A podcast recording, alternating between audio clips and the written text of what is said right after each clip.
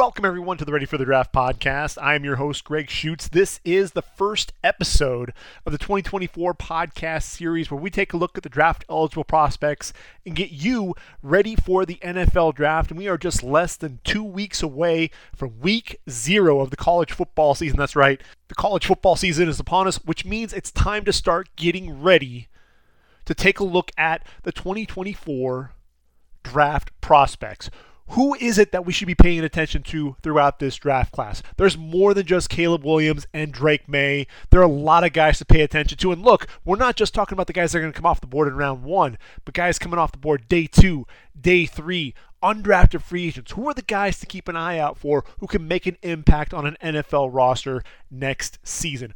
That's what we're going to be doing. We've got a lot to cover really this first episode is really just kind of talking about who are some of the names to get to know. From here, we'll be breaking down some of the different conference outlooks. Who are the guys to really take a look at when you get into conference play? We'll be breaking down position by position, starting from the quarterbacks all the way through uh, the, the skill position players, the offensive line, then getting into the defense as well, from the trenches to the backers to the secondary. We'll be taking a look at the positions, but we'll also be breaking down week by week what did I see out on the field? Who are the guys that were impressing? Who are the guys that I think elevated their game? And who are the guys that really have to step things up? So, I think first things first, when you talk about the NFL draft, the first thing that everyone wants to focus on is the first round, right? Because that's prime time. They're on Thursday night of the, the three days of the draft everyone's paying attention to the top 32 picks because these are guys that the offense or defense are going to be built around. You're not going to take a guy in the first round who you don't expect to have an impact in the first couple of years. Maybe not year one, maybe it's year two, especially by way of a quarterback a lot of times, uh, sometimes receivers as well. But those are guys that really are going to be the pillars of your franchise. So you have to get the first round right. And I think when you really look at that, the first thing that you're going to delve into is the top 10. And I'll tell you what, the top 10 right now, the top talent in the 2024 draft class, looks to be on the offensive side of the football. I think if I if I were to look at right now, who are the guys that I think will come off the board in the top 10? And look, a lot of things are going to change. We know this. But as of right now, I've got seven guys on offense, just three guys on defense that I look at as top 10 picks. Now, there are a lot of other guys who could end up rising to the level of a top 10 pick, but right now, these are the 10 guys. You have Caleb Williams and Drake Maye there at quarterback. Number one, number two, who's going to come off the board first? That's really going to be the key matchup there, right? Then you have Marvin Harrison Jr. Look, the, the, the, talent out of Ohio State, the son of a Hall of Famer. This is a guy who's probably the best wide receiver prospect since Calvin Megatron Johnson himself. When you look at the tight end and, and Brock Bowers, look, you know, I think the biggest thing with him is the lack of size, right? 6'4", 230. We haven't seen a guy his size come off the board in the top 10. But then you look at a guy like Bryce Young. We said the same thing about a quarterback like him, and he went number one overall a season ago. I think things are changing a little bit. I think Brock Bowers, because of the talent, we could see him coming off the board in the top 10. You got three offensive tackles. Olu Fashanu of Penn State, Joe Alt of Notre Dame. Those guys really set themselves apart. I think Fashanu could have been a top 10 pick in last year's draft. When you look at Joe Alt, this guy is more fundamentally sound, maybe not quite the athlete that Fashanu is. And then you have J.C. Latham, a big mammoth right tackle, needs to cut down on the mistakes, but this is the guy who's big, he's physical, moves well, road grader. I look at him as a potential right tackle that could come off the board in the top 10 there are other guys. You know, you could talk about another quarterback, possibly Quinn Ewers, possibly Michael Penix Jr. We'll get into those conversations throughout the 2023 college football season. You know, you look at receivers, Emeka Egbuka is probably the name that everyone's going to be throwing around as well. Defensively, Jared Verse of Florida State, a guy that we thought, hey, this guy's going to be a first round pick in last year's draft, ultimately decided to come back to Florida State. I think this is the guy, if he has another monster season, top 10 pick. Dallas Turner out of Alabama. No Will Anderson Jr., you've got to elevate your game. I look at Dallas Turner as a guy that if he plays up to his potential, top 10 pick. Kool-Aid McKinstry of Alabama, the number one corner, return ability as well, the ball skills, led the country in, in pass breakups for guys that are returning, top 10 pick. Now there are other guys that you could say, well, what about uh, you know Jer'Zhan Newton? What about uh, Maason Smith? What about Jeremiah Trotter, Barrett Carter? Those are guys, look, you can make an argument for any one of those guys. Jer'Zhan Newton kind of fits that same mold of, uh, of Calijah Kancey, an undersized defensive tackle to a degree, uses that explosiveness. Kancey came off the board at number 19 a season ago. You look at Maason Smith, he's coming off of knee injury. So he's got to really show that he's all the way back. Can he be that dominant self? And then when you get into the linebackers, you've got both Jeremiah Trotter and Barrett Carter, two guys that look like they should be first round picks. But here's the thing we only saw one linebacker come off the board in the first round a season ago, and that was Jack Campbell, the big 6'4, 259 pounder. Know, we saw other guys like, like Drew Sanders and Trenton Simpson, who we thought had a chance to be a first rounder. They fell all the way to round number three. Not saying that's going to happen with Jeremiah Trotter or Barrett Carter, but right now, that lack of overall size, I know that we're transitioning, and the, the, the defense it has to change and adapt to the offensive game but that undersized ability there, that's really what worries me about those guys coming off the board in the top 10. Now, when you're talking about them as a whole and you're saying first round picks, absolutely.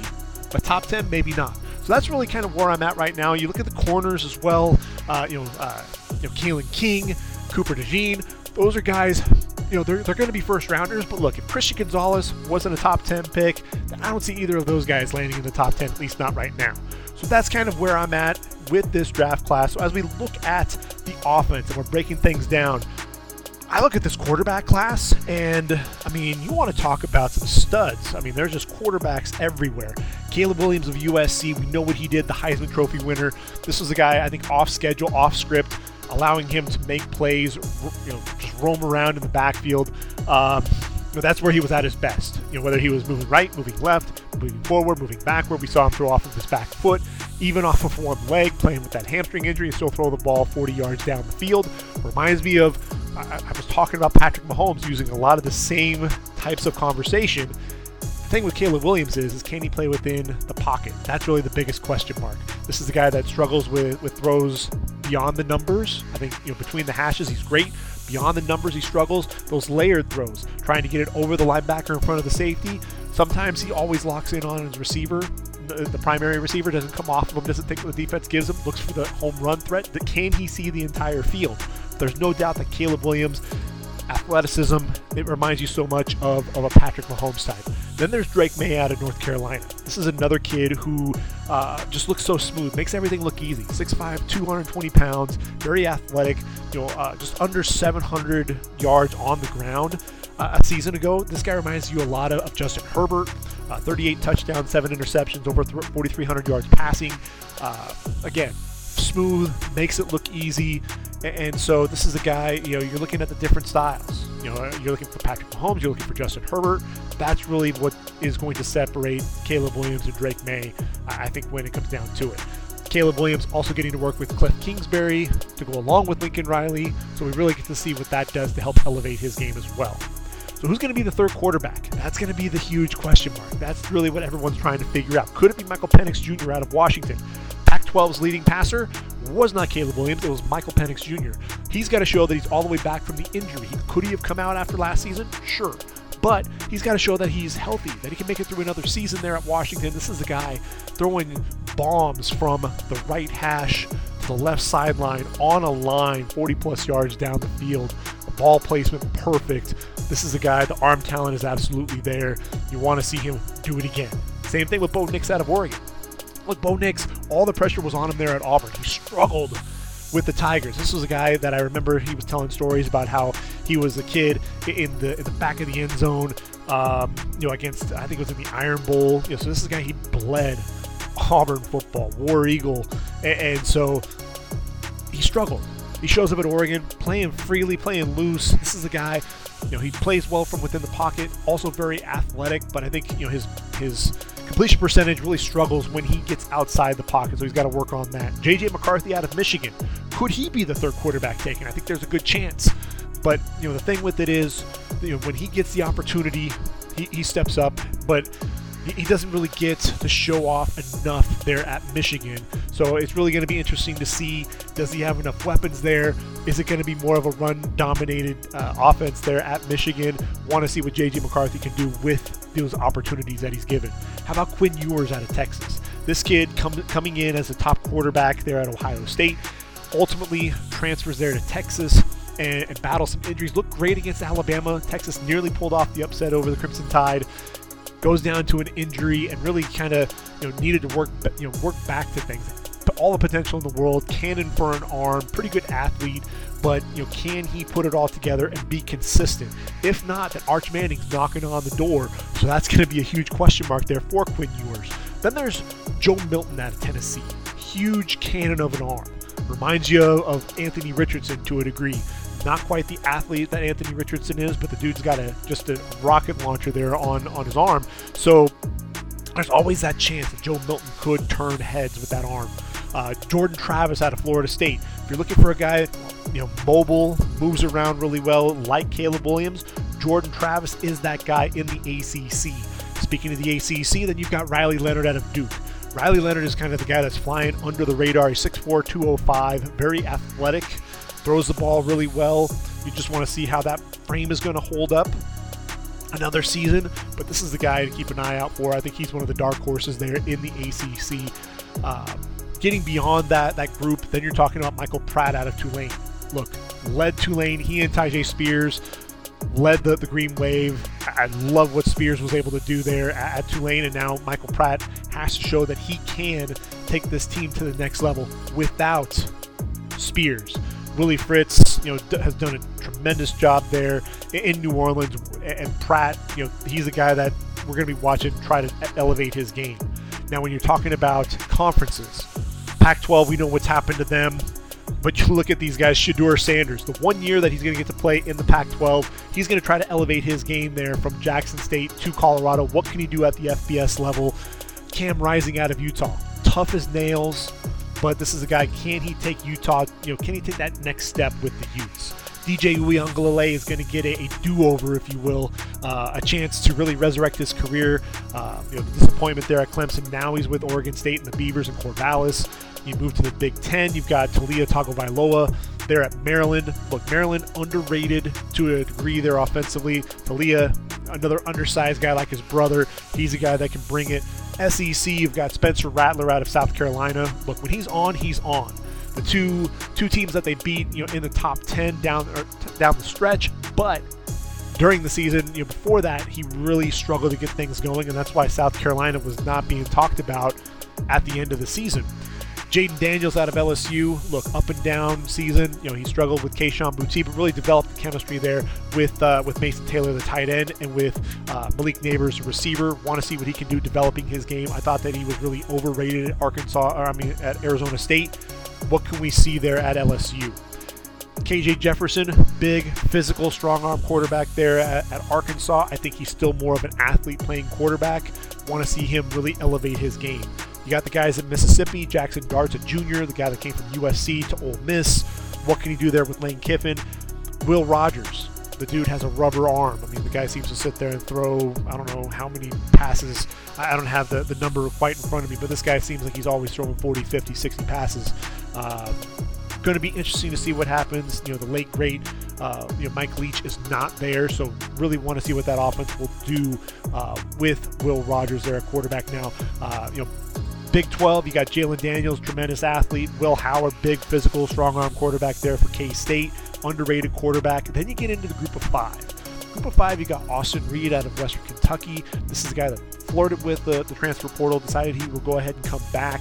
Uh, you know, a guy that I think, if you're talking outside of uh, the Power Five, he's a guy to really keep an eye out for. Grayson McCall out of Coastal Carolina struggled with an injury a season ago, but this is a guy really ran that offense there with Jamey Chadwell to a T. Uh, you know that, that, spread option that they ran there. Want to see what he looks like here in 2023. Can his game translate to the next level? You got Frank Harris out of UTSA, very athletic quarterback. Uh, Kurtis Rourke, look, you know Nathan Rourke there. What did he do there for the Jacksonville Jaguars? Uh, Kurtis Rourke could do a lot of the same things. I think he might actually be a better passer there at, uh, at Ohio. Then you have a lot of the transfers. Sam Hartman going to Notre Dame. This is a guy RPO all day long. Struggles when he has to drop back.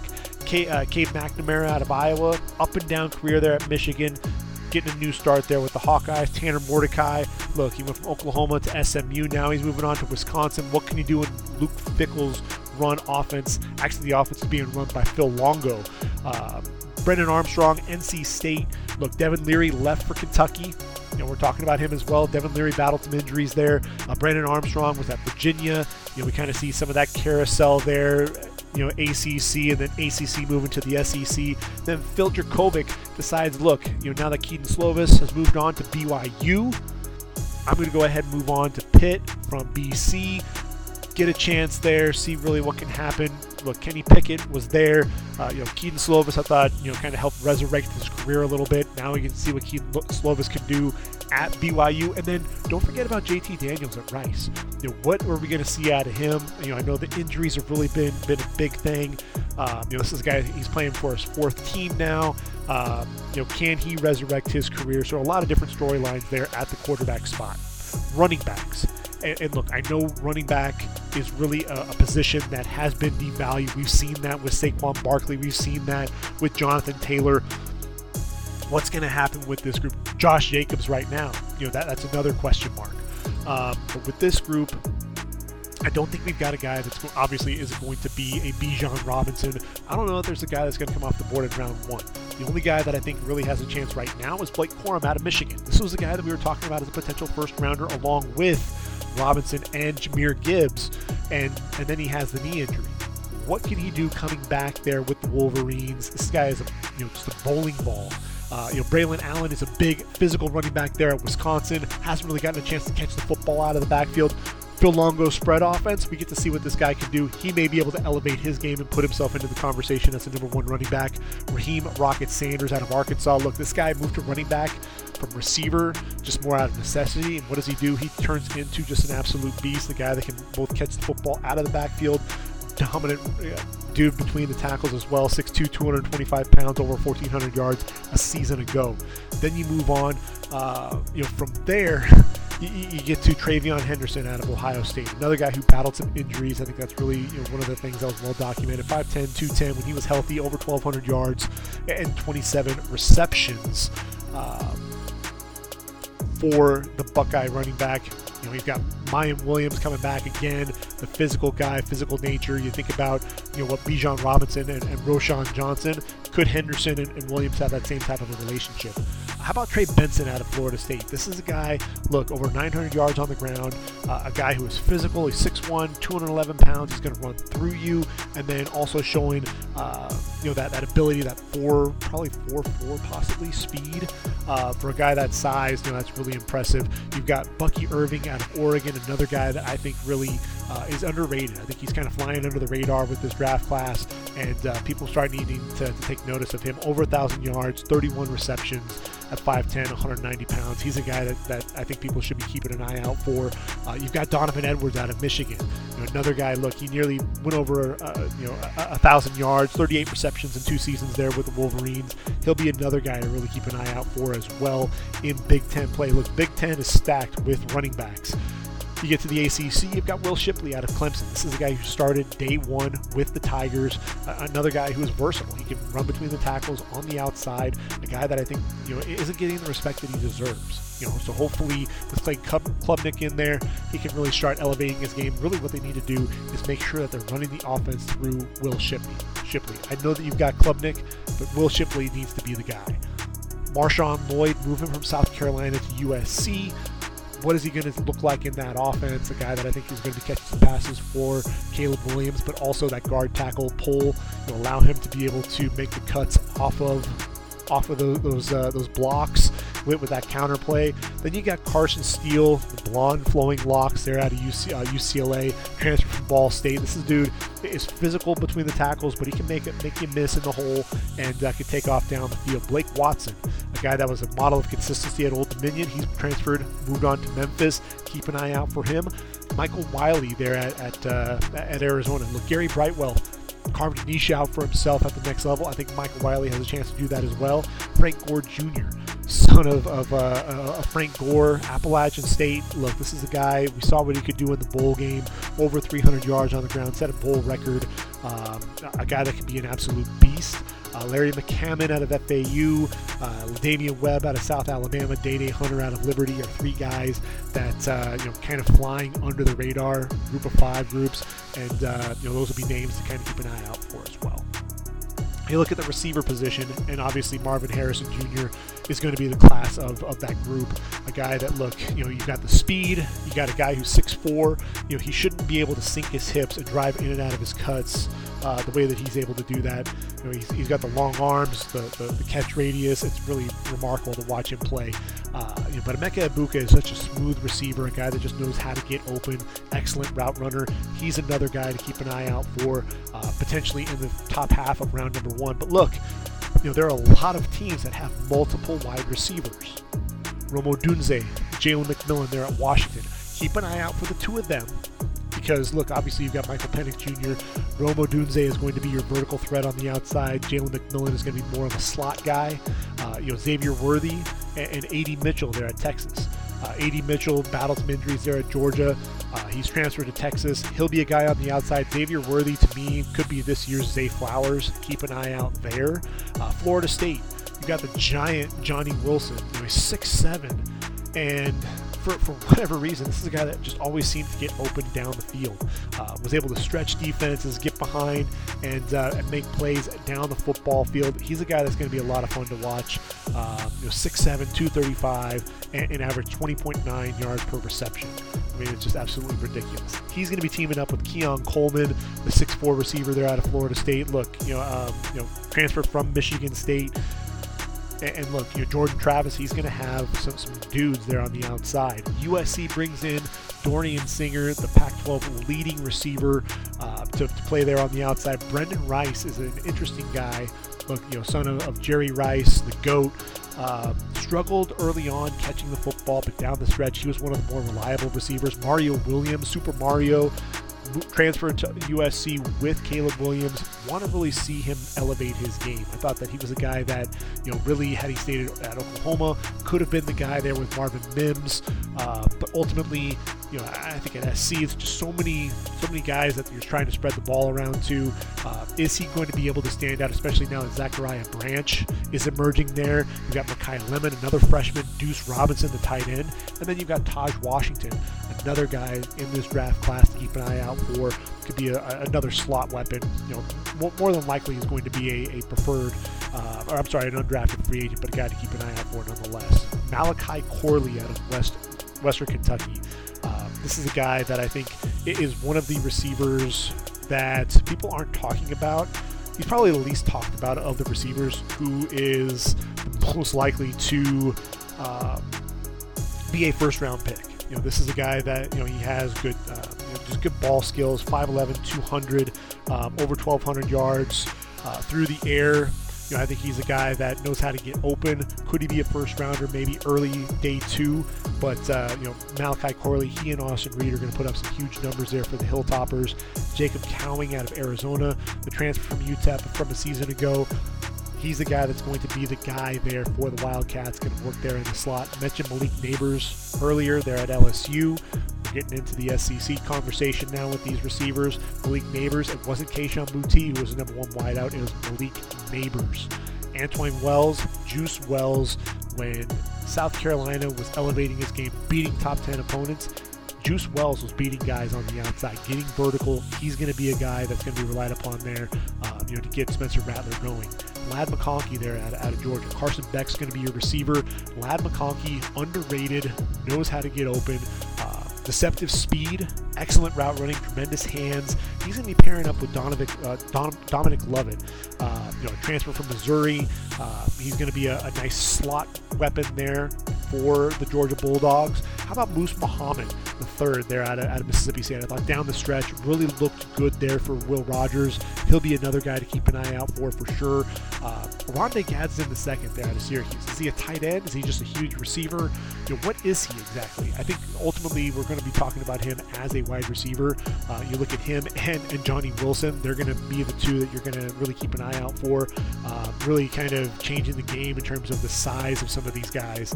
Um, but you know, the catch radius, you know, he's just he's a beast, man. He's going to be a lot of fun to watch there in the ACC. How about Dante Cephas, transfer from K State to Penn State? Going to be the, the big weapon there for Drew Allar. Keep an eye out there for, for Dante Cephas. Ali Jennings, another guy that's transferring from a group of five school, going from, from ODU, Old Dominion, transferring to Virginia Tech back to back thousand yard seasons. This is a guy that knows how to play the game, excellent route running ability. Keep an eye out for him there with the Hokies. Then obviously there's there's Zakhari Franklin, one of the better receivers there. Uh, you know, in, in, the group of five, UTSA. Now he's going to be the number one weapon for Jackson Dart, replacing Jonathan Mingo.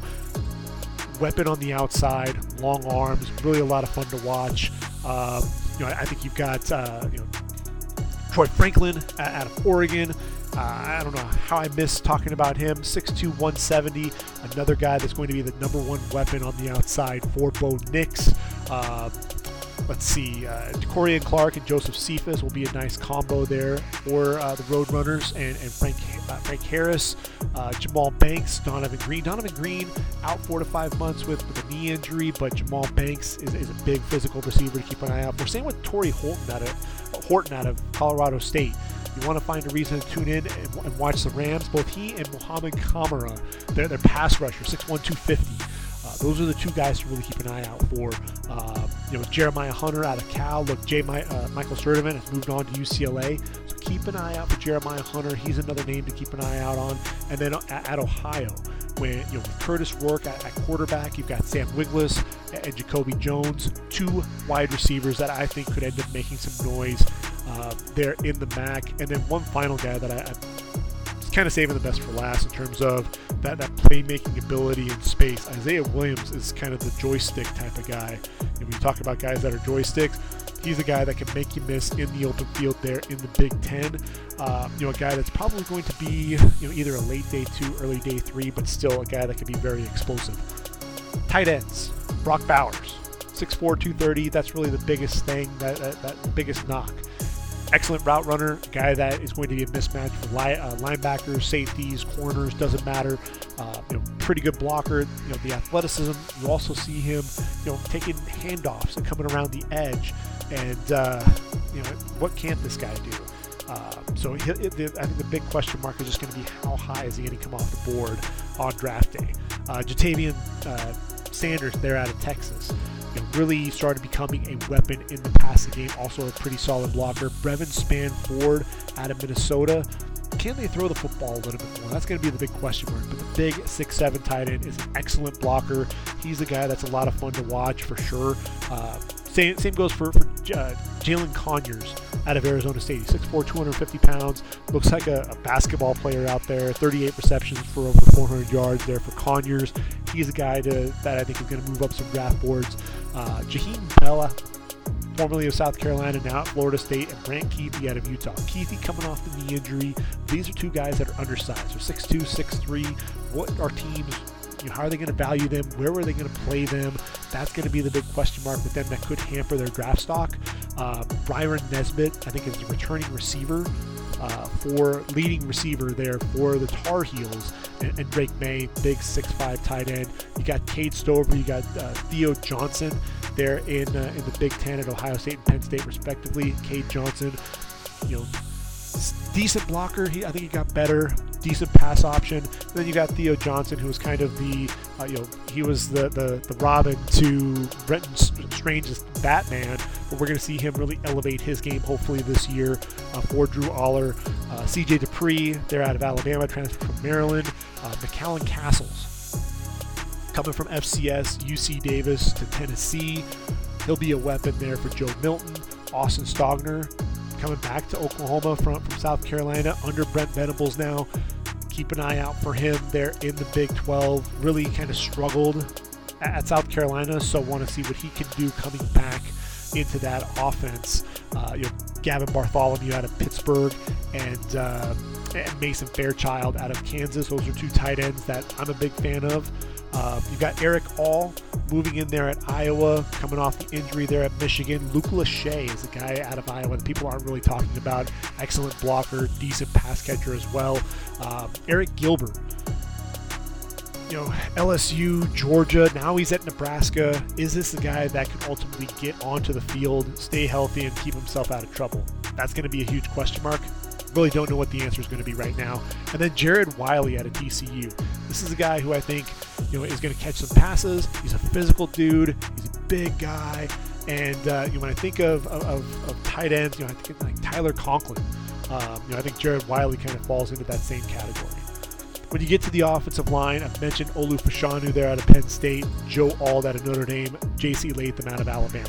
Those really are going to be the three guys I think are going to be your uh, your top three offensive tackles off the ball, or I mean off the board. And when when you look at this group, Joe Alt, you know, gave up just five pressures, three hurries, just a couple of sacks. Um, I'm sorry, a couple of hits, and that was it. Olu Fashanu, just one hit, six hurries, seven pressures. Uh, J.C. Latham, just the one hit, 10 hurries, 11 pressures, but the 11 penalties. That's the big thing. You know, when you look at Joe Alt, just one penalty. Olu Fashanu, penalty free. So those are going to be some of the question marks there, really, when, when it comes down to it with, with J.C. Latham's game. might keep him out of the top 10. Can he have a clean season? That's going to be the big question mark. Who's going to be tackle number four? Is it going to be Graham Barton out of Duke? You know, this is a guy, look, he did give up a couple of sacks, seven penalties to his credit as well, but this is a guy, look, um, you know, Riley Leonard's going to need a guy blocking that blind side, and 6'5", 306, Graham Barton, easy mover, very physical as well. Um, you know, I think about uh, a guy like Kingsley uh, Suamataia. You know, he played right tackle with Blake Freeland there at left tackle. Now he's going to get to kick over to the left side no sacks given up. This is another dude who's going to be very physical there. Uh, a guy that a lot of people I think we're talking about as a potential. You know, could he kick inside to guard? Um, you know, I think it's possible, but really you want to see the footwork. You want to see what he can do there on the outside. He's a guy that I'm really going to be interested in to see uh, what he can do, how he can develop. Um, this season, really at that left tackle position. And uh, when you're talking about, you know, he didn't get, like I said, didn't give up a sack. The worst six uh, six penalties um, that, that, that he gave up there. But uh, at, the end of the day, he's going to be big. He's going to be physical. Um, he's going to be a lot of fun to watch. 6'6", 315 there for the BYU Cougars. Um, beyond that, you've got how about uh, Jonah Monheim? They're at USC. 6'6", I'm sorry, 6'5", 295. He's moving from the right side to the left side as well. And look, Caleb Williams is going to have three guys, three tackles that didn't give up a sack a season ago. You know, you think about that. You got Jonah Monheim, and you have Michael Tarquin uh, out of Florida. You're coming from Florida to USC, didn't give up a sack, and then Jarrett Kingston played tackle at Washington State. He's going to kick inside to guard. Also didn't give up a sack. So you have three tackles didn't give up a sack a season ago. You think about Justin Dedich there at center, who we'll be talking about. You know, you've got a lot of guys who, you know, if you can block well for Caleb, that's just going to make things that much more interesting down the stretch. Uh, Notre Dame, obviously, you've got uh, Joe Alt, but how about Blake Fisher? Blake Fisher's another guy that I, am really curious to see what he can do. Um, this season. You know, a guy that's battled some injuries, and that's obviously a huge concern uh, when you're coming into the season. What are you going to get out of out of him? Is he going to be able to uh, to stay healthy? Um, but when he is healthy, I think Blake Fisher is another guy. Is he going to be in the in the top um, you know that top group? Probably not. He did give up five sacks a season ago, um, but you know got to clean up some of that you know that consistency more than anything else. But he's a guy, watch the footwork. This is a guy that I think is going to continue to get better and better. And he'll be a guy to keep an eye out for for sure. Jack Nelson out of Wisconsin, 6'7, 310. You know, you've got him in, uh, you know, Phil Longo's offense. Uh, a guy that, look, he could be physical there on the outside. Was a guy that could really, uh, you know, drive piles. Was really used to that physical side of the brand of football. Now you get to see him in the spread offense, so he's going to get to put on different types of film. I think that's going to be really fun to watch as well and see how he can develop.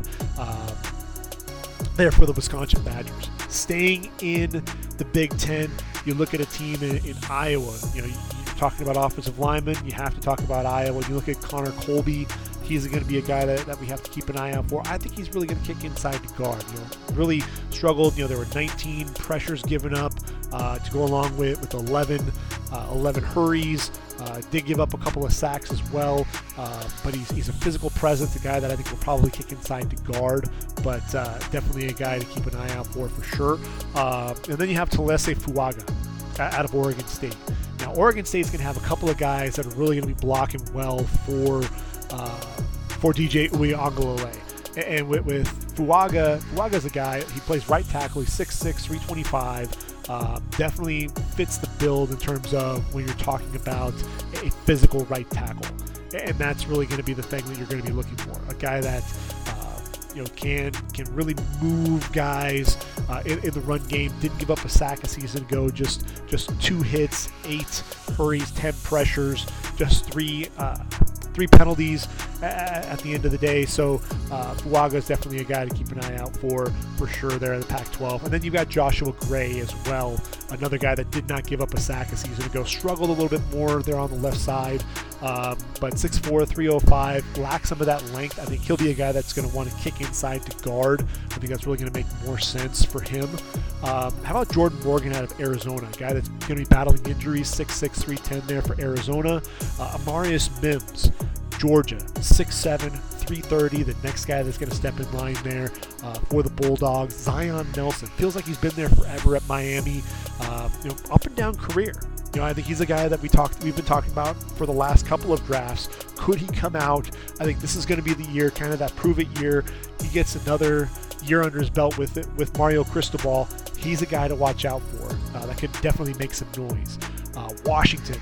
We're going to talk about Troy Fautanu you know, their left tackle, who I think is going to be a better guard at the next level. So that's really what we're going to talk about. But how about Roger Rosengarten on the opposite side? Right tackle, 6'6", 294, very athletic. Uh, you know, Javon Foster there out of uh, Missouri, 6'5", 319. Uh, another dude who was very, uh, very consistent for for the Tigers. Patrick Paul out of Houston, 6'7", 310. His brother Chris Paul there for, uh, for Tulsa. Uh, very easy mover there on the outside there for the Cougars. Walter Rouse, formerly of Stanford, now at Oklahoma, battled some injuries. He's going to be healthy. What's he going to be able to do there for the Sooners uh, at left tackle? Then TCU has a couple of guys. You got Brandon Coleman and Andrew Coker. Coleman 6'4, 320.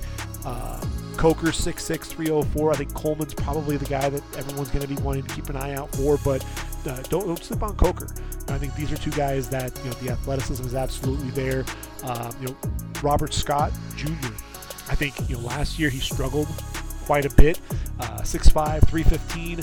He's a guy that I'm really going to be looking at. You know, can he elevate his game? Can he get back to uh, you know the way that he was playing in 2021? K State talk about the physical nature, the physicality of that uh, that offense and that offensive line. Uh, you know, my favorite player on that offensive line is the guy that we'll be talking about here in just a moment. Um, when I look at this group, um, you know, I, I, think about uh, that left tackle, and and that's you know KJ Leveston. You know, he's a guy. You know, he, he did give up you know some some sacks. You know, gave up about five of those, but he's 6'5", 330. Uh, physical player, physical presence. He'll be a guy to keep an eye out for as well. Uh, Marcus Bryant out of SMU is, you know, look, he's 6'8, 315, uh, tremendous length. Um, did give up some sacks, but a dude that when you look at, uh, when you really put on the game film, uh, a guy that I think is pretty darn efficient when it's all said and done. When you're talking about SMU only giving up four sacks with all of the uh, the, the, pass plays that, that this guy had to had to deal with. You know, 512 pass blocking reps and uh, gave up just four sacks. So you know he'll be a guy that people are going to be talking about as well. So then you get inside, kick inside to guard, and my favorite player on that K-State group, um, obviously, is Cooper Beebe. Cooper Beebe is going to be my, my number one guard. Um, just gave up two two hits, four hurries, six pressures. he played guard, kicked outside to tackle as well due to an injury. And uh, look, he's physical. He, he's surprisingly athletic. Um, for a guy his size, 6'4", 335, moves really well. Uh, I, I, think the, the other name to really watch out for is Christian Haynes out of UConn. 6'2", 310, Uh, you know, I, I, think he's very smooth both in pass protection and as a run run blocker. Just gave up one hit, two hurries, three pressures.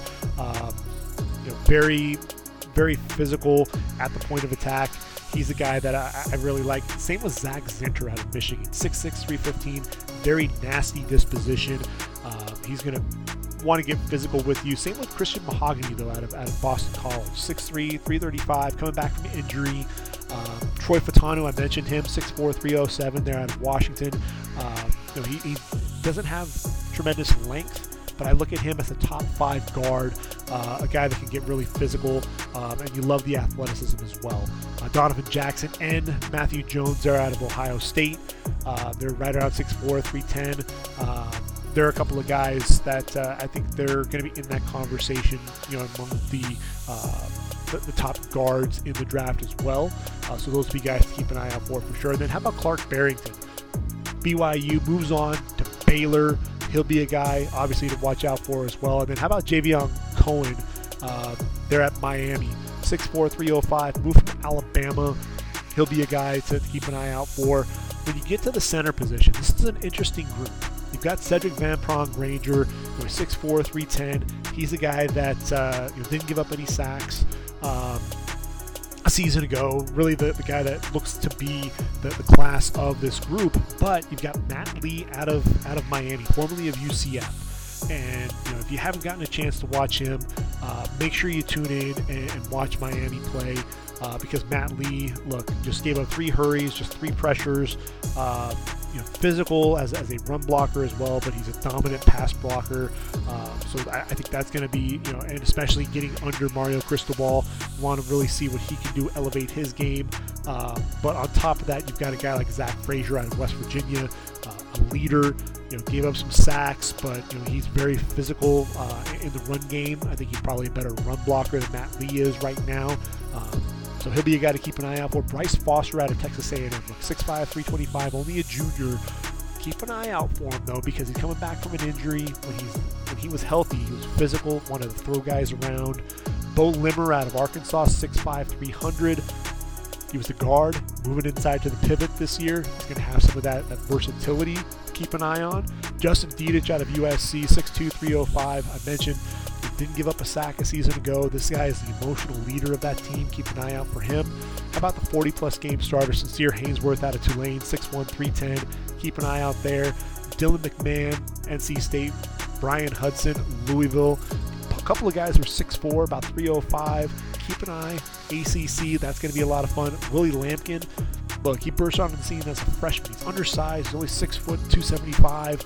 He was at Coastal Carolina for three years. Now he's going to kind of kick inside to that pivot. What can he do there for the Tar Heels in ACC play? And then Will Putnam out of Clemson, another name, veteran guy that's going to be kicking around there. Um, last guy that I'll mention is, is, Drake Nugent out of out of formerly of Stanford, now at Michigan, 6'1", 300. Look, you know, he's got big shoes to fill. You know, Oluwatimi. Now it's going to be Drake Nugent. What can he do there at that center spot? So that's the offense now we move to the de- defensive side of the football. And when we're talking about edge rushers, I've already mentioned Jared Verse and Dallas Turner.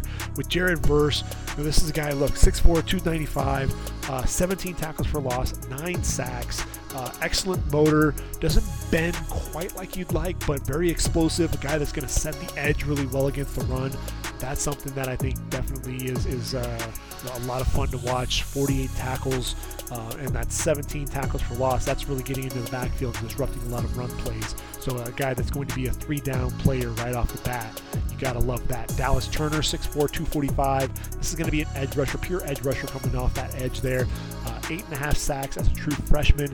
Look, he, there's no Will Anderson Jr. There's nowhere to hide. It's going to be the Dallas Turner show there for the Crimson Tide. A big year from him, and we're going to hear his name called very, very early. UCLA's Laiatu Latu, a guy that, look, due to, to injuries, concussions, and such, you know, he thought he was going to walk away from the game there at Washington. Ends up coming to UCLA in 2022 and uh, 10, 10 and a half sacks. Very physical. The win rate among the, the, the highest in um, in all of, of, of, college football. And when you talk about that, that win rate, that's going to be something that everyone I think is really going to be talking about when you when you look at it. Though guys that are returning, he was second. Uh, let's see, second in sacks with 11, and then second in hurries with 35. So that's really something that, that kind of jumps off at you. Bralen Trice out of Washington. This is another guy, look, 6'4, 267. Is he going to be a 34 outside linebacker? Is he going to put his hand in the dirt? That's going to be really interesting to see. But look, 45, uh, 45 hurries, a guy that really was getting to the quarterback, you know, at, at will, along with uh, you know, eight sacks, 15 hits. You know, he was among the top guys, you know, re- returners in this draft class. Uh, Bralen Trice is a guy that we're talking about as a potential first round pick as well. Uh, JT Tuimoloau you know, um, 6'4", 277 there out of Ohio State. The guy that, look, you know, 10 and a half tackles for loss, three and a half sacks. Um, but if you really want to talk about JT Tuimoloau, there, there's really just one game that you you put the game on, put the game film on, and you can just see how this guy has the ability to just take over a game. And I think you know which game I'm going to be talking about, and that's going to be that, that Penn State game. Um, you know, had three tackles for loss, two sacks, had a couple of interceptions, including one that he returned for, for a touchdown. He just seemed to be everywhere in that game, and that was really where they needed him to uh, to take over because they were down uh, going at, in, into the half. They were down 14-13, and then Ohio State after that um, you know, just gets a field goal there in uh, in the third quarter. So going into the fourth quarter 16-14 game. It was really anybody's game.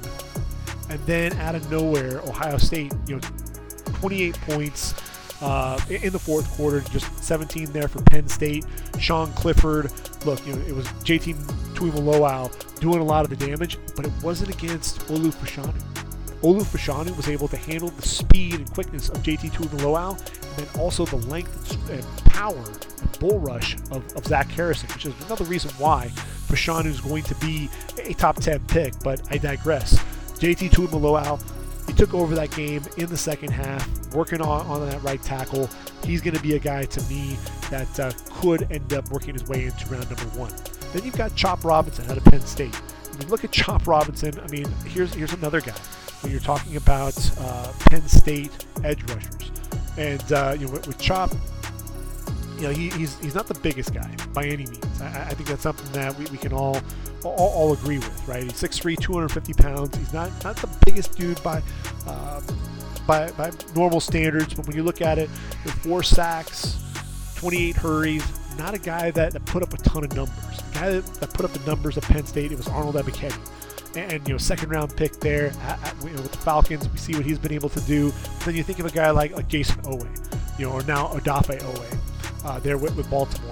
And, and, when when Oweh was there at Penn State, it was more about the potential, and, and you know more so than just the numbers that he was putting up. And, and that's something for me when I look at, at Odafe Oweh, 6'5", 257, um, didn't have a sack in, in 2020, and yet uh, you know still heard his name called uh, with the 31st overall pick. When I look at Chop Robinson, he has a chance to slide his name in at the end of round number one. I, I, that's really where, where his, his ceiling is when we're talking about the draft right now, unless he has an explosive year uh, coming out of things. Uh, but there are a lot of other guys in this draft class that we can also talk about and point to. Um, how about Akheem Mesidor out of out of Miami? The guy that I think is underrated. People aren't really talking about him. I don't know why. He's 6'2", 272, transferred from West Virginia, and uh, all he did was you know 10, 10 and a half tackles for loss, seven sacks. A guy that can be physical at the point of attack, get after the quarterback. Jack Sawyer is taking over for Zach Harrison there at Ohio State, 6'4", 240, just seven and a half sacks in two seasons. But you see the potential. Can he live up to that, that five-star ability? Barryn Sorrell out of Texas, 6'3", 246. Is he going to put his hand in the dirt? Is he going to be a linebacker? That's going to be the big question mark. Five and a half sacks this past season. He's a dude that can get after the quarterback there on the outside. Now, I mentioned Chop, Chop Robinson, seven and a half sacks. Uh, you know, he, he transferred from, from Maryland to Penn State.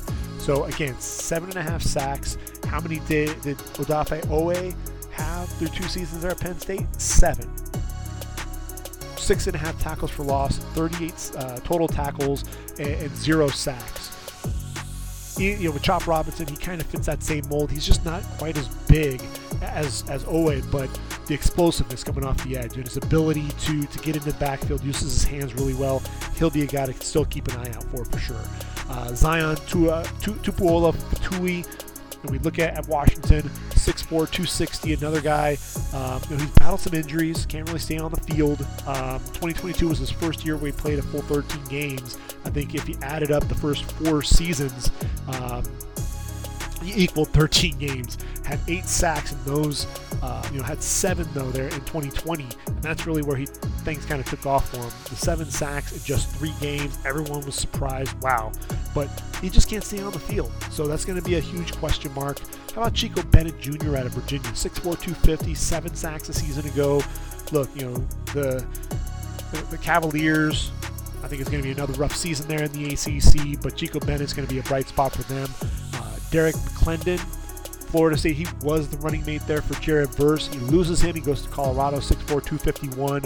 Um, I'm expecting to see him elevate his game a little bit, and we can see what he can do there. Chop Robinson's running mate is Adisa Isaac at 6'4", 248, four sacks a season ago. Keep an eye out for him as well. I think he's another talented, uh, talented defender. How about Owen Porter? Nobody's really talking about Owen Porter. I don't know why, uh, because to me, Owen Porter is a guy that uh, is incredibly explosive. He was a lot of fun for me to watch there at Marshall. I think it's because he's a little undersized, He's 6'3", 235. Probably going to be a, a 34 outside linebacker, but 12 sacks this past season. A dude that just knows how to get to the quarterback. Um, so yes, he's a little bit raw. Yes, he's a little bit undersized. Man, he's the guy. He'll probably end up falling to like the fourth round because of the lack of overall size, but he can definitely get after the quarterback. He can absolutely bring it. Another undersized guy, Donovan uh, uh, you know, out of uh, Boston College, 6'2", 250. Um, he's, he's only going to be a junior, uh, so he could come back for another season, but had eight sacks a season ago.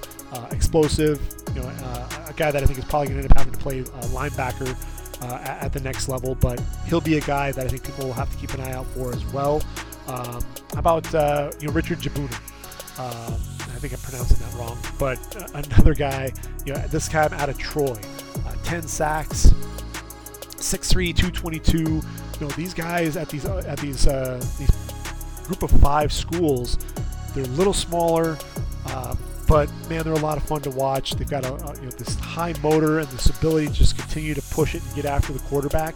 So keep an eye out for him. Watch Troy. You know, Troy is really a lot of fun to watch. That's a team that is going to be bringing it there in the Sun Belt. Jacoby Windmon out of Michigan State. Uh, transfer there from UNLV, uh, a guy that can really bend the edge, and I think he's you know expecting to have a big year there for the Spartans. Uh, Rondell Bothroyd out of Wake Forest moved on to Oklahoma. Andre Carter, West, Western Michigan to Indiana. Josiah Stewart, Coastal Carolina to Michigan.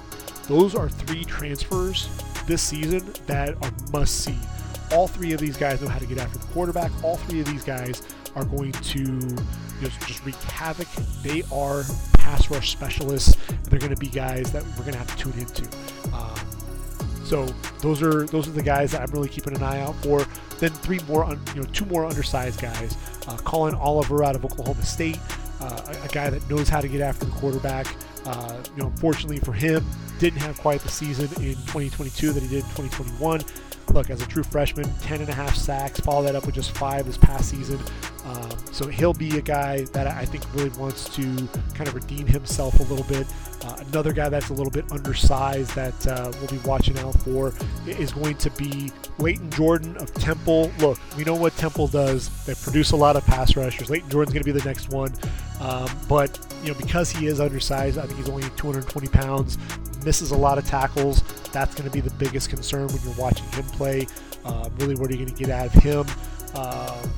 That, that's going to be what, what can he do to elevate his game? Jordan Burch transferred from South Carolina to Oregon, 6'6, 268, um, but struggles at times to get after the quarterback. Um, you know, I think a little inconsistent at times.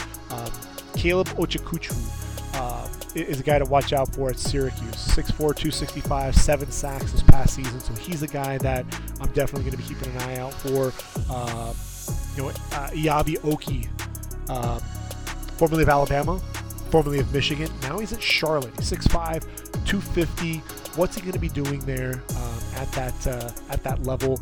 He'll be a guy that I'm definitely going to be excited to, see play. Um, J.J. Weaver out of Kentucky. Look, he's going to be the guy there at that linebacker spot. A guy that's known for getting after the quarterback. Can he continue to keep his game and elevate that game? Um, you know, Darius Hodges out of Tulane, another guy who's undersized, 6'1", 265, five sacks this past season, uh, but a guy that just continues to work hard getting after the quarterback. And, uh, you know, another guy that I mentioned, uh, they're out of the Mountain West, and, uh, you know, they're for uh, Colorado State, and, and, that's going to be uh, Mohamed Kamara. And Mohamed Kamara is only 6'1", 250. Um, is he going to be an edge rusher? Is he going to be a guy that's putting his hand in the ground? He's a bit of a tweener, but uh, a guy that definitely knows how to get after the quarterback. Uh, he's really a, a, lot of fun to watch. I think he's a guy that you know definitely tune in and, and watch Ram football. Uh, six sacks, 12 hits, uh, 35 hurries this past season, so he's definitely a guy that knows how to get after the quarterback.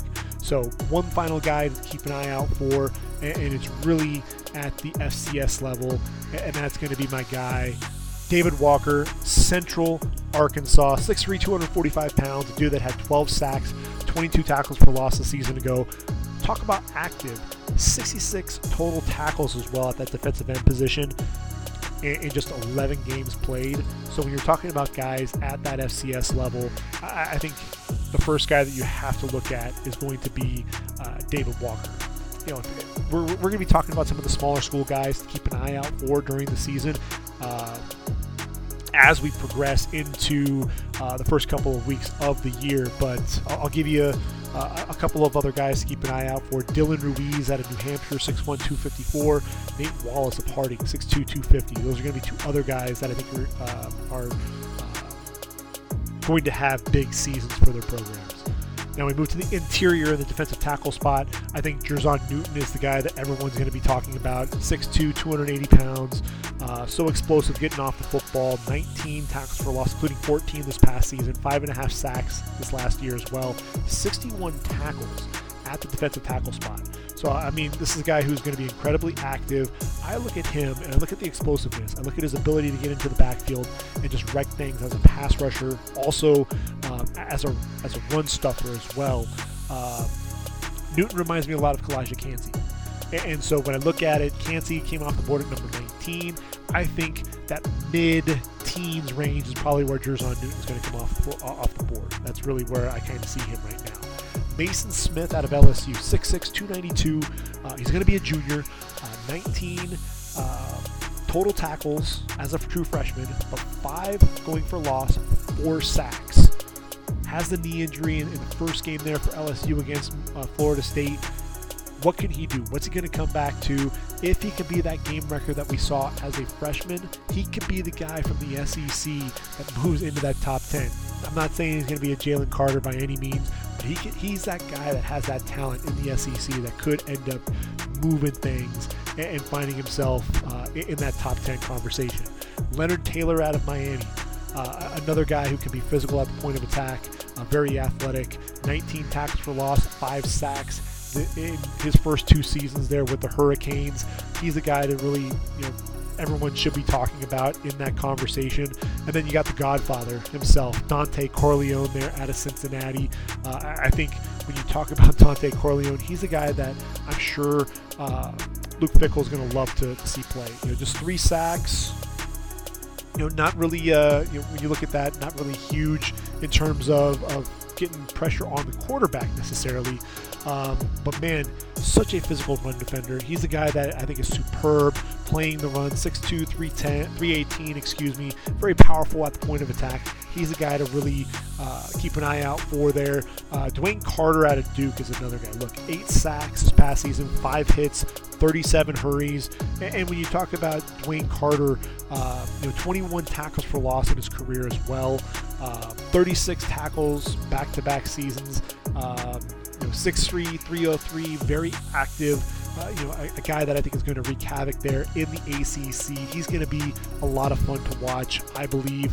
Brandon Dorlus out of Oregon, 6'3", 285. Is he an end? Is he a tackle? Not really sure exactly where he's going to be, but uh, 20 and a half tackles for loss, seven sacks this past season, five pass breakups as well.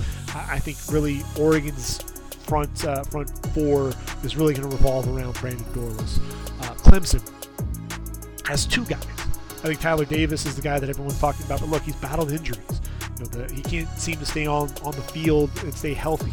Uh, you know, 2020, 2021 just played 15 games, but uh, he was healthy in 2022. Did see a little, you know, injury bug nip him a little bit, but uh, you know, 26 and a half tackles for loss, 15 and a half sacks, very explosive off the point of attack. If he can stay healthy, just like Bryan Bresee, if he can stay healthy, he's the guy that's going to move up draft boards. And then his boy Ruke uh, Orhorhoro, he got the playing time whenever either Bresee or Davis went down. 6'4", 295, um, eight tackles for loss, four sacks this past season, five pass breakups as well. His stock is continuing to rise. Ohio State's Michael Michael Hall Jr. A lot of people want to talk about Tyleik Williams, but it's Michael Hall Jr. 6'3", 290, seven and a half tackles for loss, four and a half sacks this past season. To me, I mean, he didn't he, he struggled with some injuries at times that, that, didn't keep him on the field all the time. But he's the guy to me that, I, that for that that defense to really keep an eye out for. He was the guy that I thought you know, of that group really was the one that was putting more of that pressure on the quarterback. Um, how about Keith Randolph Jr. staying in the pack? I'm sorry, in the Big Ten, 6'5", 305. Uh, he's working with, with Newton, and uh, he's a dude that also can get after the quarterback. Four four sacks this past season and 22 hurries, so a guy that definitely knows how to get after the quarterback. When we talk about hurries, um, DeWayne Carter, 37 was tops. Jer'Zhan Newton at 32, right in there. But sandwiched in between the two of them was Braden Fiske out of West, uh, I'm sorry, Western Michigan. 6'5", 305. He was really the big name, the hot commodity, if you will, um, out of the transfer portal. Eight sacks as well for, for the Broncos. He's moving to Florida State. He's a guy that I think is people aren't talking about him enough. I think he is going to be a, a huge addition there to that defense. Kris Jenkins out of Michigan. Is he going to be an end? Is he going to be a tackle? Really want to see what this guy is going to be. Where is he going to play? But a freakish athlete his name is going to be talked about among the, the top uh, D linemen. Tonka Hemingway out of, out of South Carolina is another guy. Uh, 295 pounds, uh, a guy that I think ultimately will, you know, he could be a, a five technique at the le- next level, also be a defensive tackle, has some versatility there, very athletic. Texas Tech, not known for defensive tackles, they've got two that played really well a season ago. Tony Bradford, Jaylon Hutchings can put pressure on the quarterback and play the run really well. Uh, Ricky Barber, at a UCF. 6'3", 295, very, very athletic, a dude that just knows how to get after the quarterback. Uh, a guy to me, um, just always seemed to be uh, in the backfield making plays. You know, you just want to see him continue that, continue that stretch. Um, but a, a, guy that I think uh, can really start making a name for himself. You know, when you look at a guy like Kobie Turner and what he was able to do and elevate his game, Ricky Barber is another guy that can absolutely do that. T'Vondre Sweat's going to be the next guy there at Texas. Darius Robinson in Missouri is going to really have to hold down the middle of that defense now, especially with uh, some of his running mates gone. Um, Patrick Jenkins at Tulane. He and Darius Hodges are going to need to hold things down with Dorian Williams no longer there with the program. And then two guys in, in the group of five that we aren't really, you know, haven't talked about Marley Cook and, and James Carpenter. Cook of, of Middle Tennessee, 6'2", 291. James Carpenter of James Madison, 6'2", 283. Undersized defensive ends, I'm sorry, defensive tackles, but both guys that can get after the quarterback. In the, the case of, of Cook, at seven sacks, 32 hurries a season ago. So he'll be a guy that uh, I think people will be watching for you know see what what can happen uh, with, with, the draft as we start getting into those later rounds or possibly as an undrafted free agent. Uh, linebackers, you know, we're running out of time here, so we got to go quickly. But linebackers, Jeremiah Trotter, Barrett Carter. Look, every time you turn on the film down the stretch, Barrett Carter was the guy.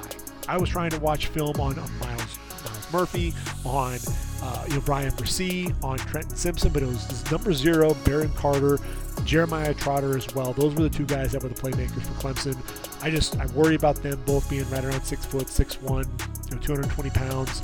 You know what what's that going to do to their draft stock? Uh, Jaylan Ford, absolutely athletic and uh, and a playmaker there at Texas. He seemed to be all over the field. I want to see him continue to elevate his game. Uh, he's a guy that I think is going to be in conversation as one of the top linebackers. Jamon Dumas Johnson, you know, another guy there out of Georgia, was a Butkus finalist, very athletic, but you know, the, the, guy that I think people need to start ta- having some conversations around as one of the best linebackers in all of college football, and that's North Carolina's Cedric Gray, 6'2", 225, 145 tackles this past season. 12 going for loss, a guy that just knows how to make plays, six pass breakups as well. He's a three down linebacker. Keep an eye out for him. Omar Speights, transferred from Oregon State, where he was a four year starter, uh, 304 tackles, 25 going for loss, five sacks, 6'1, 237, moving to LSU. Keep an eye out for him there. Danny Stutsman, this guy was a beast. He still had 125 tackles, but he missed so many tackles, was not always in position to make a play. When he was allowed to just fly around and just make plays and not have to think too much, he was a game wrecker.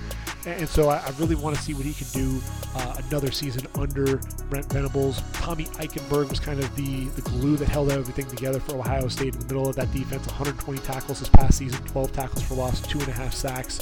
Has a nose for the football. So he's going to be a lot of fun to watch. Smael Mondon, you know, look, he was one of the, the, younger guys there at that linebacker spot. Want to see him continue to elevate his game. 76 tackles, eight going for loss this past season. Um, two guys that just seem to make a ton of tackles. One of those was uh, Jackson Mitchell out of Connecticut, 6'2", 229, back-to-back seasons, over 110 plus tackles, had 140 this past season. Nine and a half going for loss, four and a half sacks, had an interception, uh, three pass breakups. But dude just has a nose for the football. Always seems to be around, making plays. Um, you know, not the, the best athlete, so I think that's where things are going to uh, be a bit of an issue for him. But uh, keep an eye out for him there. You know, Jim Mora, I love Junior. I love what he's been able to do there. Uh, Jason Henderson out of Old Dominion, 6'1", 220. Dude had 186 tackles. Are you serious? Only 58 of them were solo. Had 128 assists but uh, 186 tackles still, just always around the football. 10 going for loss there. Uh, Shaun, uh, Shaun Dolac out of Buffalo, 6'1", 215, 147 tackles this past season. So there are a lot of guys that are making a lot of tackles in this in this linebacker group. Not, another one of those guys is going to be Dallas Gant out of Toledo. Started his career at Ohio State, played there for four years, transferred to Toledo, 116 tackles this past season, five pass breakups. Keep an eye out for him. Toledo's going to have a sneaky good defense. It's going to be about him and Quinyon Mitchell, who we'll talk about here in a minute. Iowa, you know, they, they lose Jestin Jacobs, you know, a guy that only played in two te- two games this past season. He's moving on to Oregon, athletic linebacker, 6'4", 236. They gain Nick Jackson, 6'1", 235. Played four years there for Virginia, over 100 tackles in three straight seasons, 352 tackles, 20 going for loss, 11 sacks, eight pass breakups. I want to see what he can do in Big Ten play. Can he be physical? Can he still fly around and make plays like he did? If so, Nick Jackson is going to be a name that we're going to continue to hear. Uh, you know really mentioned among the, the, the, top of this draft class. Junior Colson out of Michigan, 6'2", 225, 101 tackles this past season. Another linebacker that plays with a ton of range. Missouri's defense, look, the bell cow there, 6'2", 220 pound Ty'Ron Hopper, 77 tackles, three, uh, 13 and a half going for loss, a uh, couple sacks, uh, an interception, four pass breakups, flies around, makes plays all over the field. Now, when we're talking about linebackers, we have to talk about Peyton Wilson, 6'4", 235 there out of NC State.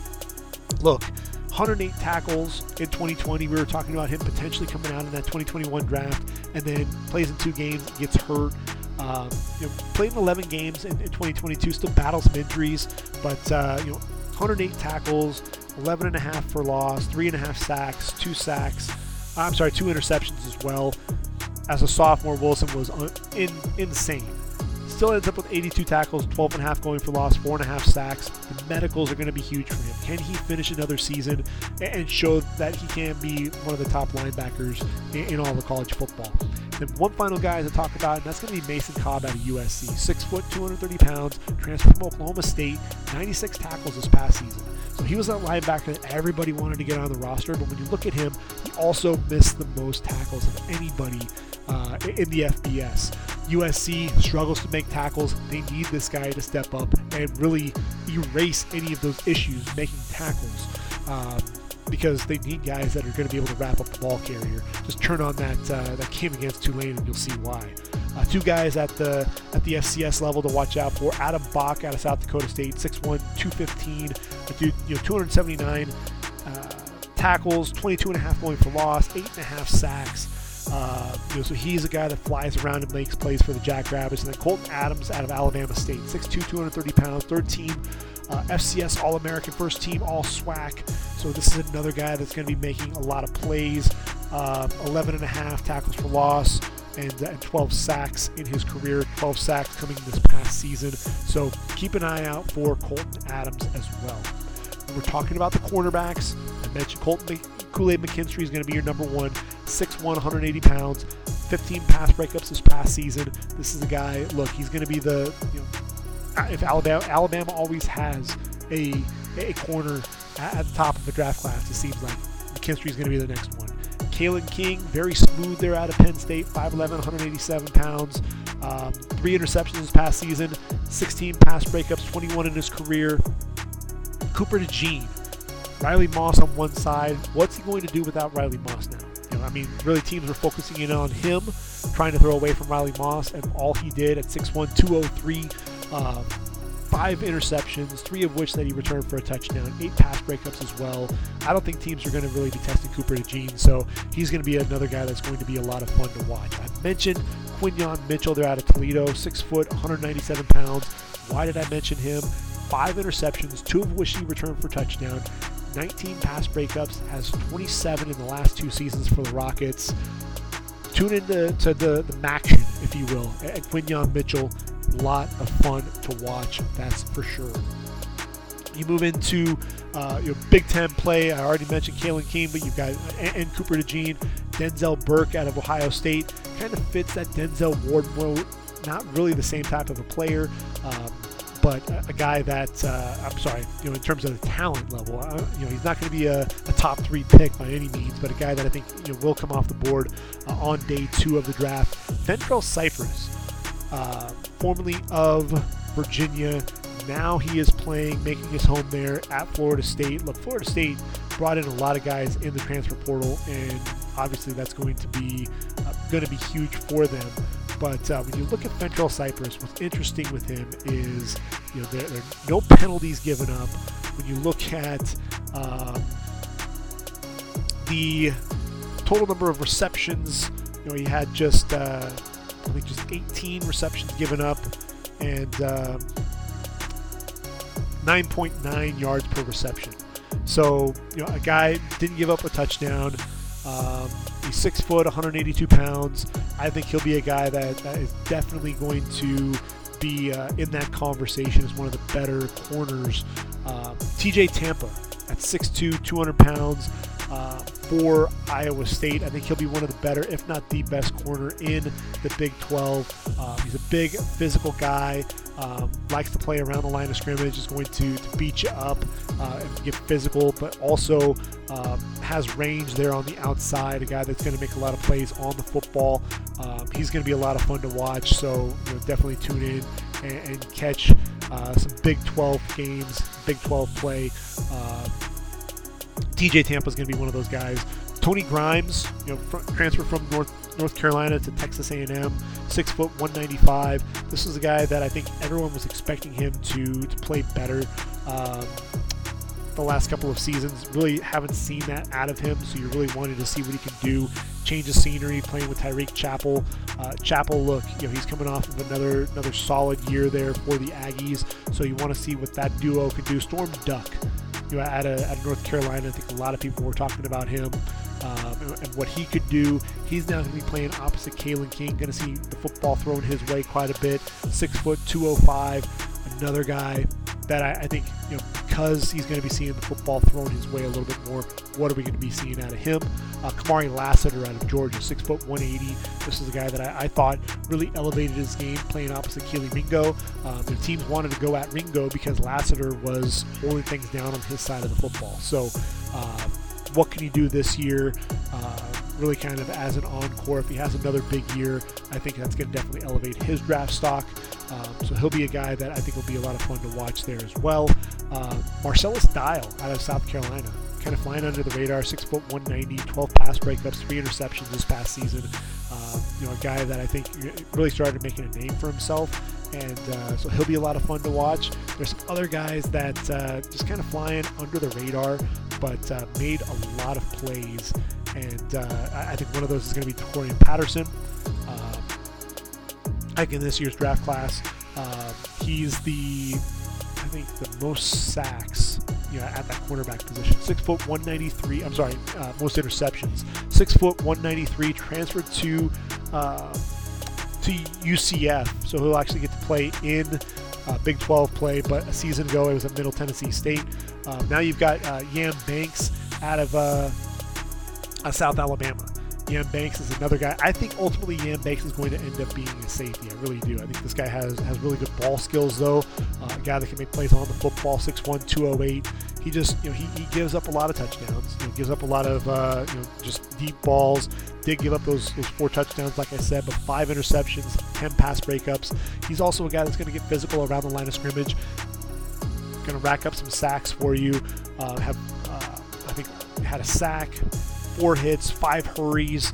Um, a, guy that's going to get up there and get physical with you at the point of attack. So he's a guy, like I said, I think is probably going to end up being safety.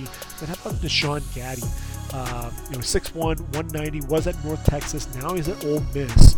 And uh, with, with Deshaun Gaddy, look, another guy that um, you know, racked up a lot of, you know, a, a lot of uh, what didn't have an interception, but had 13 pass breakups. So you see the ball skills are abs- you know are evident. They're going to pick on him there in the SEC. What he see what he can do. Um, SEC though, look, there are a lot of good corners. Dwight McGlothern uh, out of Arkansas. You've got Ennis Rakestraw and Kris Abrams-Draine there for Missouri as well. So I think you know that's really you know makes sense. I mean between Rakestraw and Abrams-Draine, uh, 19 pass breakups. Dwight McGlothern 10 himself. So you know a lot of really good cornerback play at the SEC level. So it makes a lot of sense for him deciding to move there for his final year. And then at the safety position, I think you got to start with Cam Kinchens there out of Miami, 5'11, 202, uh, six interceptions this past season uh, to go along with six pass breakups. I think Kinchens is a guy that could continue to elevate his game um, because he's got a guy in, Calen Bullock there out of USC, 6'3, 180 pounds, who's breathing down his neck. Um, look, you know, five interceptions this past season, one of which he returned for a touchdown, five pass breakups, uh, seven total interceptions in his career. Um, he's got tremendous length at 6'3", 180. Um, a guy that isn't going to be tremendously physical around the line of scrimmage, but uh, a guy that can be your center fielder. You know, if you turn on that game against Cal, I was at that game, and you just watched him as a center fielder, just tracking the football, moving from the middle of the field, getting depth outside the numbers, coming over the top to really make a play. I mean, it looked like a video game um, with, with, his ability to get over there. The range was absolutely ridiculous. I, I, think Calen Bullock is a guy that could cement his status as the number one cor- uh, number one safety, especially playing against USC has to play Notre. Uh, not only Notre Dame and Sam, Sam Hartman, but you know, really, they, are going to be playing Oregon and Bo Nix, Washington, and, and Michael Penix Jr. Cam Rising there at Utah. Shoot, Jalen uh, Jayden de Laura out of Arizona and uh, Shedeur Sanders out of out of Colorado, out of Colorado, and uh, you know who am I missing?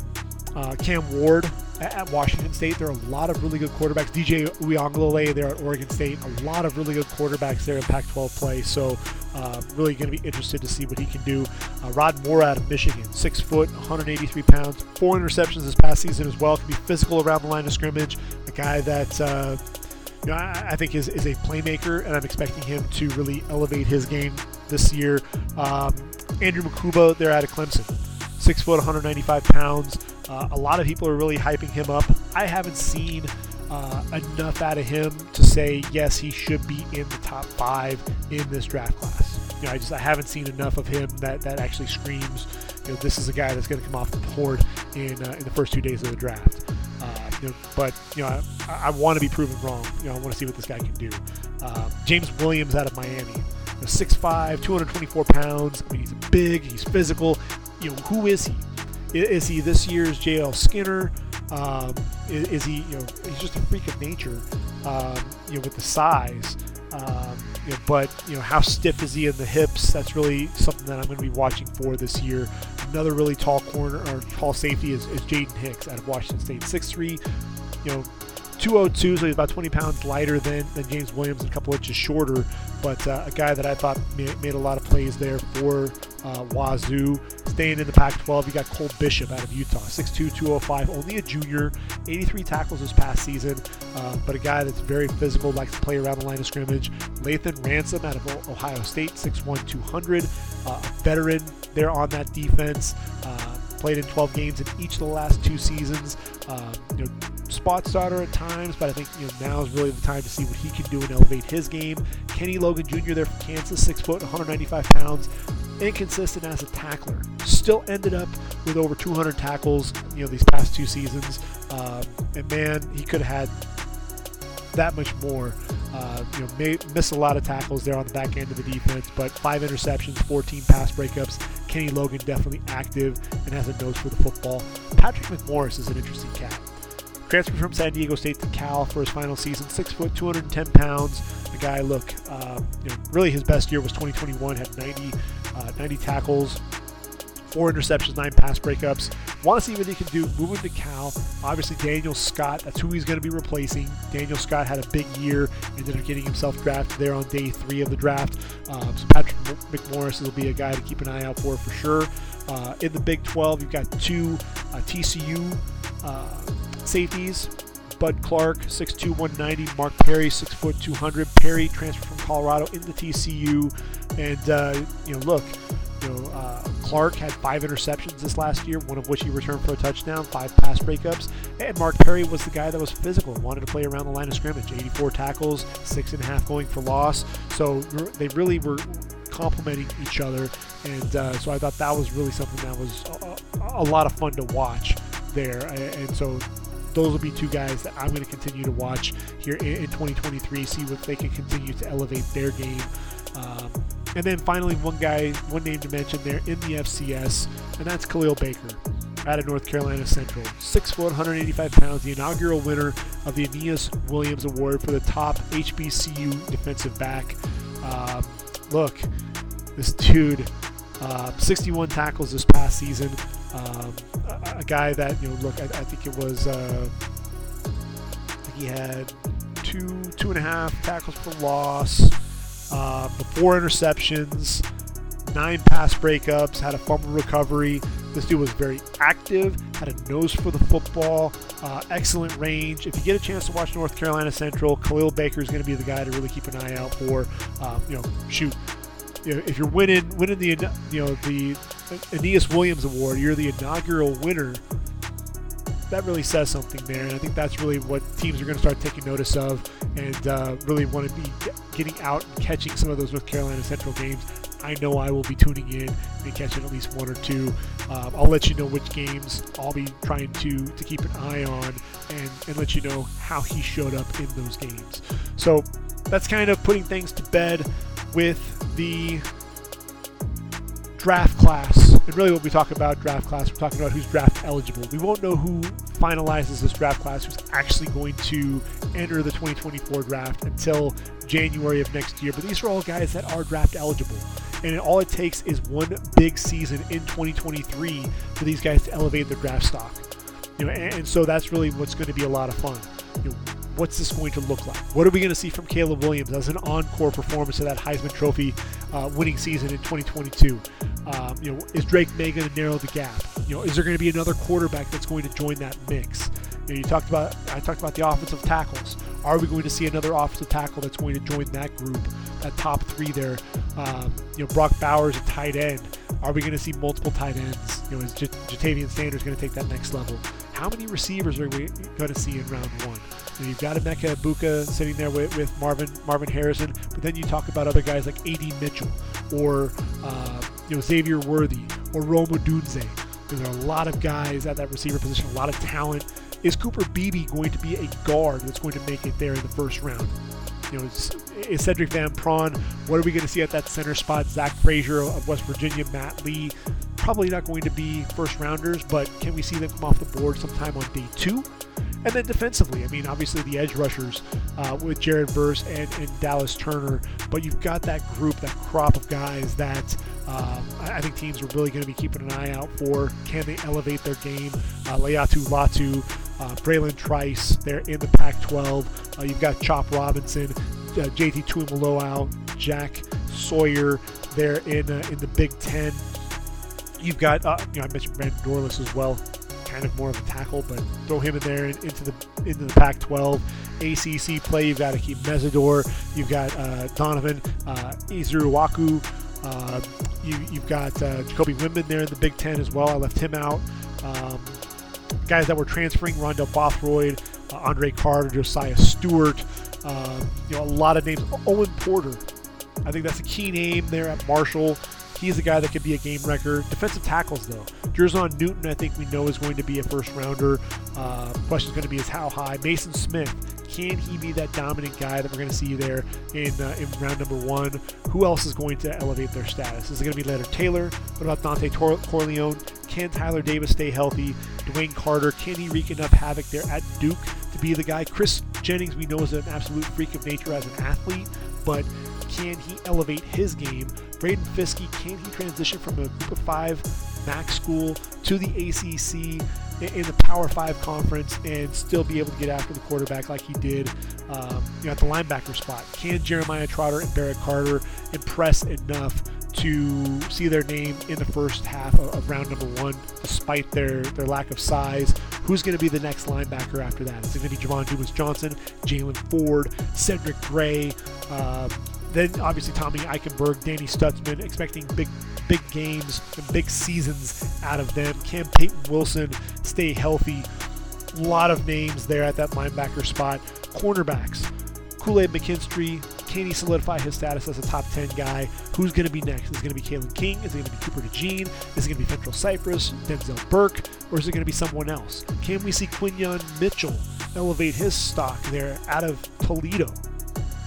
That's going to be interesting to see. Uh, and really, Toledo, what what does was Jason Candle have there when you got Dallas, uh, Dallas Gant and Quinyon Mitchell there in uh, you know at the linebacker and quarterback positions. Um, you know, we also have a safety, Maxen Hook, that we didn't even talk about. I think he's only a junior though, but he's going to be a guy that's going to be a hard hitter and a guy that flies around and makes plays. And that safety spot. Can Cam Kinchens there at Miami hold off Calen Bullock, or can Bullock showcase another tremendous display as a center fielder? If he can do that, he'll end up being not only the number one safety, but I think he could end up being a first round pick when it's all said and done, especially if he can show off the ball skills, show off the transitions.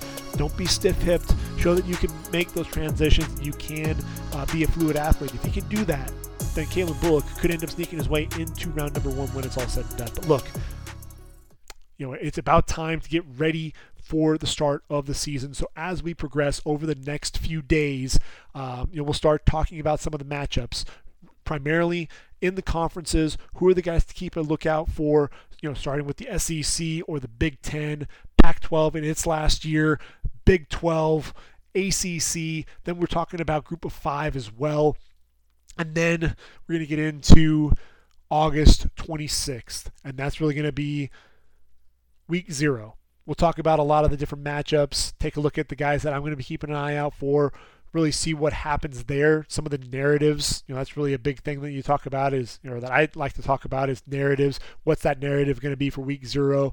And then after that, that following week, we're really going to break down what games to watch out for, who to really pay attention to in that first full week of college football. It really starts at Thursday August 31st, and it goes all the way through Labor Day weekend.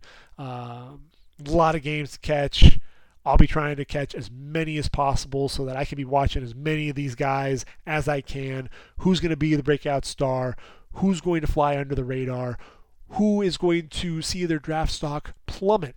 A lot of those questions are going to be answered over the course of the next few months during the college football season, and I do hope that you join me each and every week as we start breaking down this college football season, getting ready for that NFL draft in April 2024.